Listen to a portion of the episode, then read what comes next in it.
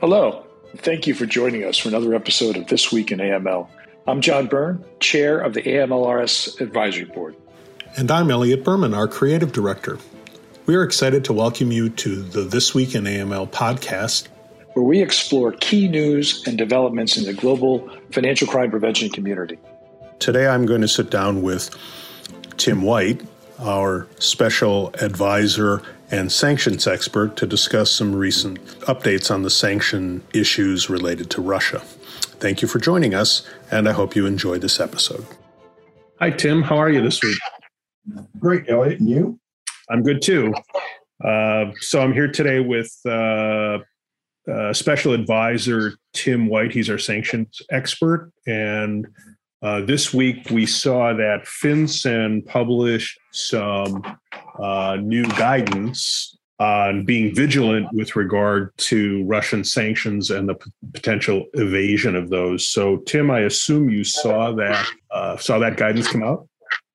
Absolutely, um, and you know there was a lot in it. Um, I, I, highly encourage everybody to to read through it if you're on the sanctions front, um, particularly those that wear the BSA hat as well as the sanctions hat um, because there are some pieces in there that speak to a lot of different concerns that the Treasury has with respect to compliance and sanctions. Um, the red flags in there are quite detailed from a standpoint of looking for a wide variety of things. And some of those elements are looking for SWIFT and wire transactions from companies you've never gotten wire transactions or Swift messages from, which would indicate some sort of obfuscation by an entity that's trying to, to evade the sanction program.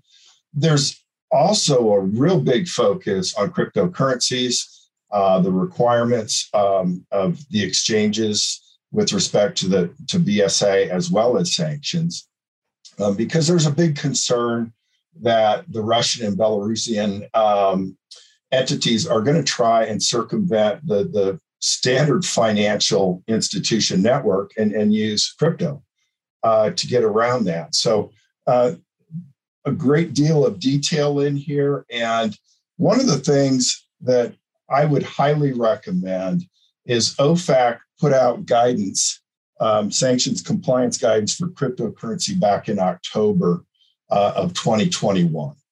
And having familiarized myself with that when it came out, key information here, and this is also has implications for the BSA world.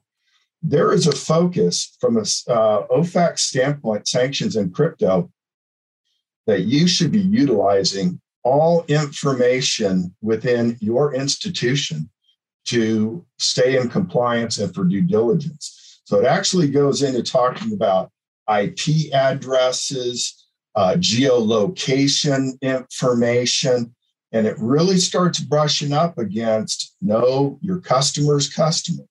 Um, I've talked with some of my associates about that, and you know, even though sanctions and BSA are, if you will, brother and sister side by side, I think we're going to see the bar rise on the BSA side to because it only makes sense if you're going to use that information for enhanced due diligence on sanctions, why aren't you using it in the BSA scope as well? So a lot there, Elliot. Yeah, I agree. Uh, and while this was issued by FinCEN, which is of course a, a part of the U.S. Treasury, I think that um, some of the guidance is uh, is useful on a global basis because the whole issue of the potential of evading the various sanctions regimes that have been put in place by uh, uh, a, a, fair number of countries and groups, uh, UK, EU, the US, and many others, uh, since uh, uh, uh, the invasion of Ukraine by Russia. Um, evasion is a challenge. And so, looking at some of the things to think about in terms of um, detecting evasion and identifying transactions um, is very important. For those of our listeners who are in the US, one of the things the Treasury asks is if you do file a suspicious activity report, that you actually flag it as being related to FIN 2022 Russia sanctions, and that will help um, that those SARs get reviewed more promptly, uh, likely by uh, special teams that are focusing on those types of uh, those types of SARs. So you mentioned virtual currencies, um, and you mentioned a little bit um, the idea of seeing transactions from entities you haven't seen before.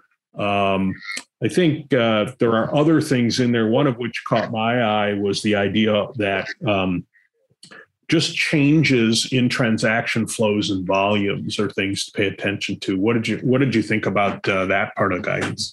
I mentioned that in this week in AML uh, a week or so ago when talking to John.